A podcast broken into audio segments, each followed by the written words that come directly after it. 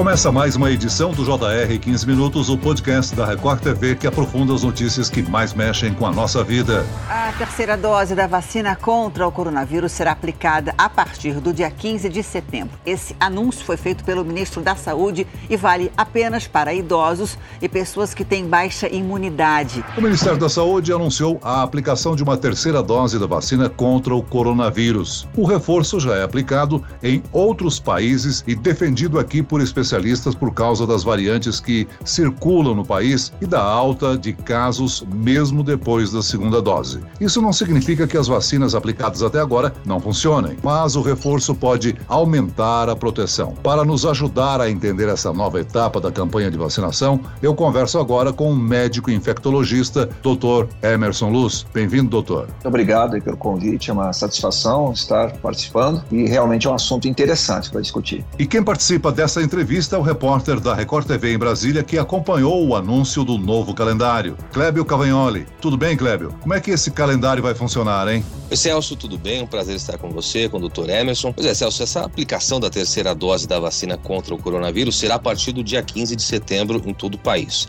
Essa primeira etapa do calendário de vacinação com a terceira dose ou a dose de reforço serão imunizados, portanto, todas as pessoas com deficiência na imunidade. Alguém que, por exemplo, fez um transplante de algum órgão e que já tomou a segunda dose da vacina há pelo menos 21 dias. Os idosos acima de 70 anos também poderão receber esse reforço, desde que a aplicação tenha sido pelo menos na segunda dose no caso, há pelo menos seis meses. Celso. Cláudio, na coletiva do ministro Marcelo Queiroga, houve até um conflito de calendário com relação a alguns estados, não? Pois é, Celso. O governo de São Paulo, por exemplo, divulgou um calendário diferente, né? Que é iniciar a aplicação dessa dose de reforço a partir de 6 de setembro, muito antes daquilo que prevê o Plano Nacional de Imunização. Até o próprio coordenador executivo do Comitê Científico em São Paulo, João Gabardo, afirmou que a aplicação dessa terceira dose será feita com o imunizante que estiver disponível no momento. E aí existe também um conflito, porque alguns estados querem vacinar adolescentes a partir de 12 anos e o Ministério da Saúde não recomenda isso. O ministro Marcelo Queiroz Queiroga disse que se não for seguido o plano determinado pelo governo federal, há sim o risco de faltar vacinas, principalmente para essas doses de reforço aí para idosos acima de 70 anos e também para pessoas com problemas de imunidade, Celso.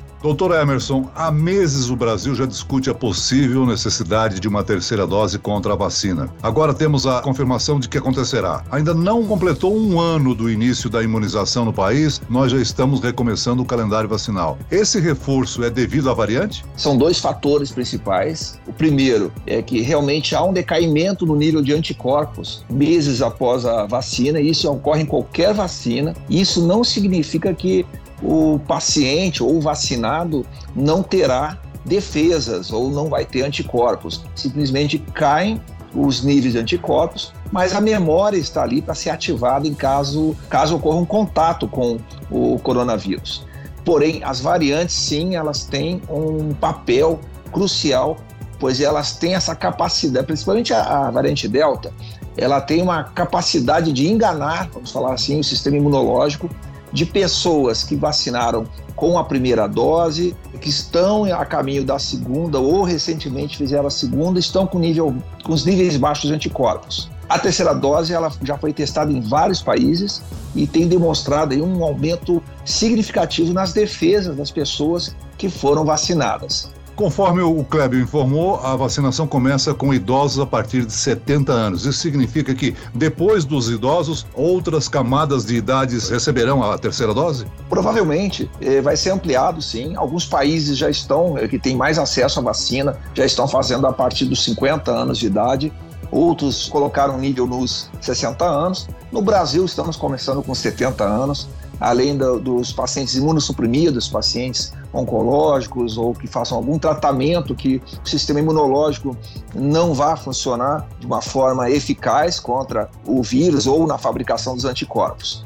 É, um paciente com doença hematológica, por exemplo, ele pode ter dificuldade na manutenção dos níveis de anticorpos. Doutor Emerson, a gente sabe que essa dose de reforço não é um consenso na OMS, por exemplo, né? Alguns países já falam na terceira dose, Estados Unidos também devem começar em breve, mas outros tantos não conseguiram nem fazer a primeira dose. Como é que fica isso? Como é que o Brasil fica nesse cenário? A gente está num ritmo ideal de acordo com aquilo que a OMS defende? O Brasil ele tem é, ganho terreno digamos assim, experiência e estamos aumentando a nossa é, é, vacinação, o número de pessoas vacinadas por dia, já passamos de um milhão em alguns dias, é, um milhão de doses aplicadas em um dia. Isso aí é, um, é realmente para o Brasil é significativo, mas a coisa interessante, a OMS está preocupada com a desigualdade mundial e o Brasil agora está conseguindo chegar numa autonomia, ou melhor, vai chegar numa autonomia, espero que no ano que vem, na produção das vacinas. O Butantan está fabricando produzindo as vacinas, a Fiocruz também, e agora a Pfizer também vai passar a ser produzida no Brasil. Isso não vai. A previsão é que sejam 100 milhões de doses por ano na Pfizer em 2022. Isso vai nos dar uma autonomia, óbvio que não é imediato, mas nós vamos conseguir ajudar também esses países que estão necessitando. E é uma discussão realmente entra na ética. A OMS está preocupada com a desigualdade mundial.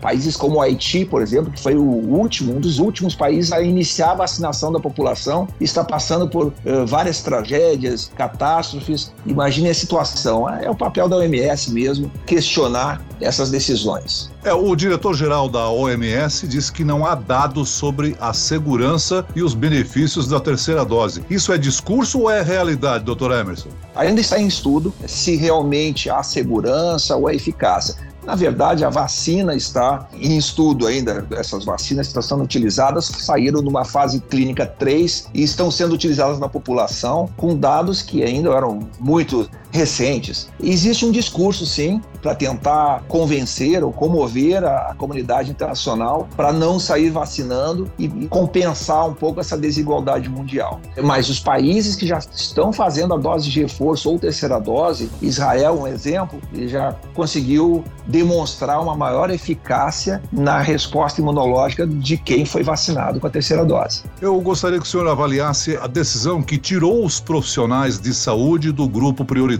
já que a campanha começou por esse grupo. Nós temos recursos finitos, uma população muito grande, não tem como atender todos. Essa priorização, ela tem que ser sequencial. O que nós estamos vendo hoje são pessoas acima de 70 anos procurando os hospitais, sendo internadas, pessoas que a grande maioria com esquema vacinal completo, muito tempo, já desde que começou em fevereiro a ser utilizada a Coronavac, por exemplo, uma vacina que foi amplamente utilizada. Então, são prioridades. Os profissionais de saúde serão incluídos. Uh, vai demorar um pouco mais, vai depender da disponibilidade de doses.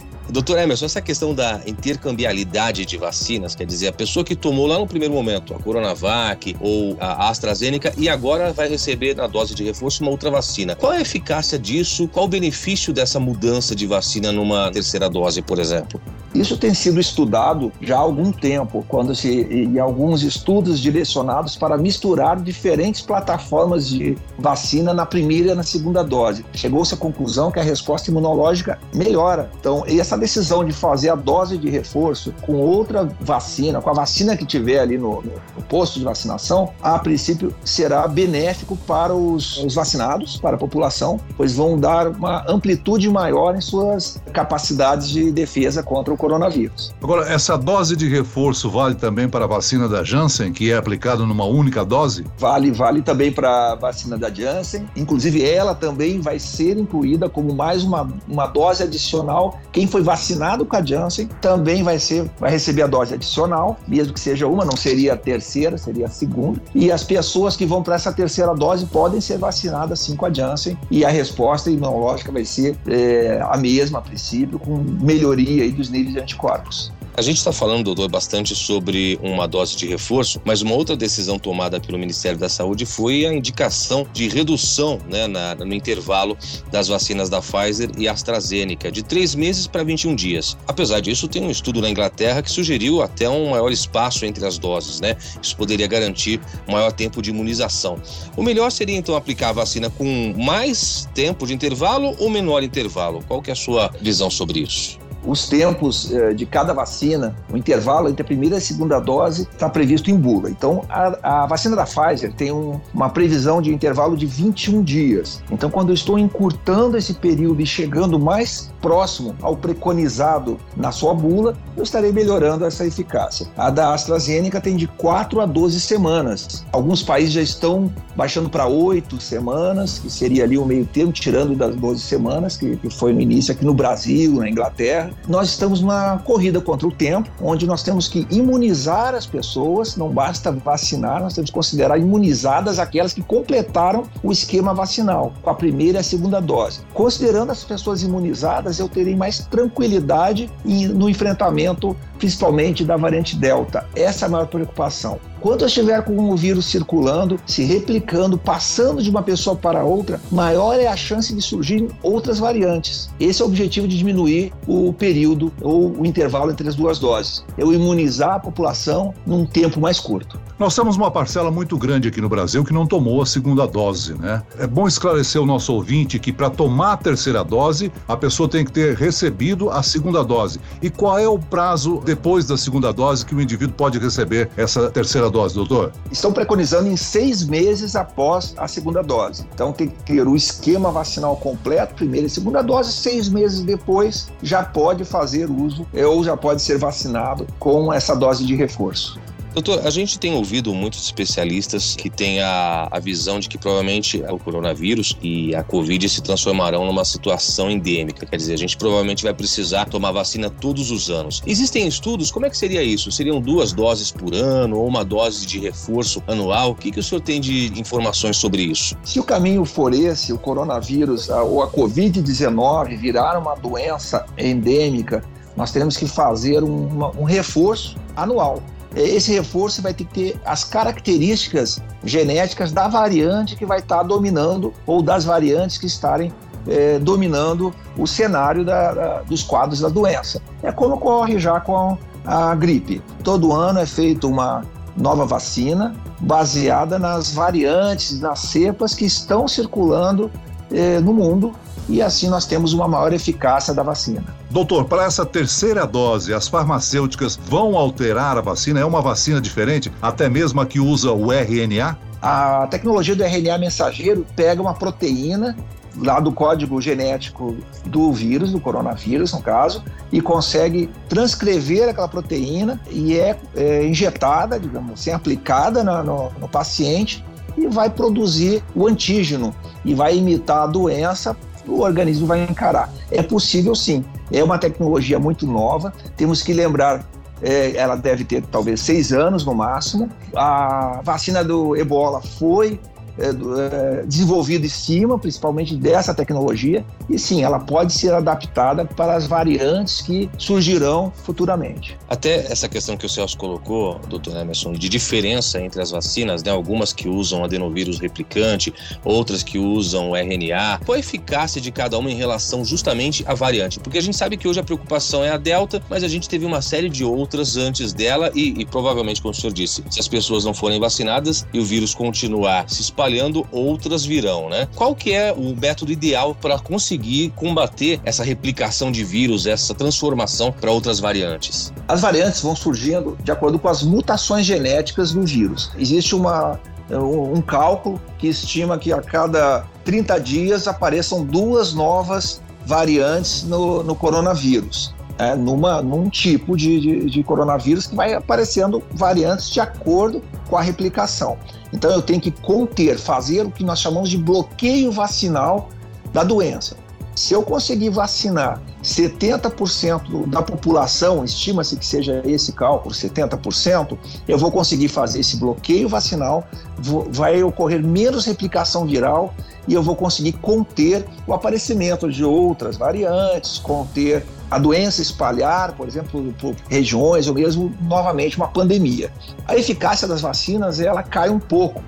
Se for uma dose só, ela fica entre 30% e 35%. Com as duas doses, ela tem ficado entre 60% a 70%, que é uma eficácia considerável. Levarmos em conta que realmente eh, o vírus, eh, o coronavírus com a variante Delta, de uma pessoa passa para oito pessoas e antigamente, quando começou a pandemia, no ano passado, era uma pessoa infectava duas ou três pessoas no máximo. Então tem uma capacidade de transmissão maior, uma transmissibilidade muito maior e a vacinação é o único caminho conhecido para eu tentar conter é, a disseminação, com exceção das medidas restritivas que podem ser necessárias futuramente, dependendo do comportamento da doença. Eu acho que com esse nosso bate-papo aqui ficou mais do que reforçada a importância de tomar a segunda dose para receber a terceira dose. Muito bem, nós chegamos ao fim desta edição do 15 Minutos. Eu agradeço a participação do infectologista, doutor Emerson Luz. Obrigado, doutor. É uma satisfação e fico à disposição para falar desses assuntos que são de grande valia para orientar a população em relação à pandemia. Até uma próxima oportunidade. Agradeço também a presença do repórter da Record TV de Brasília, Clébio Cavagnoli. Clébio. Eu que agradeço, Celso. Sempre um prazer dispõe aqui da nossa participação.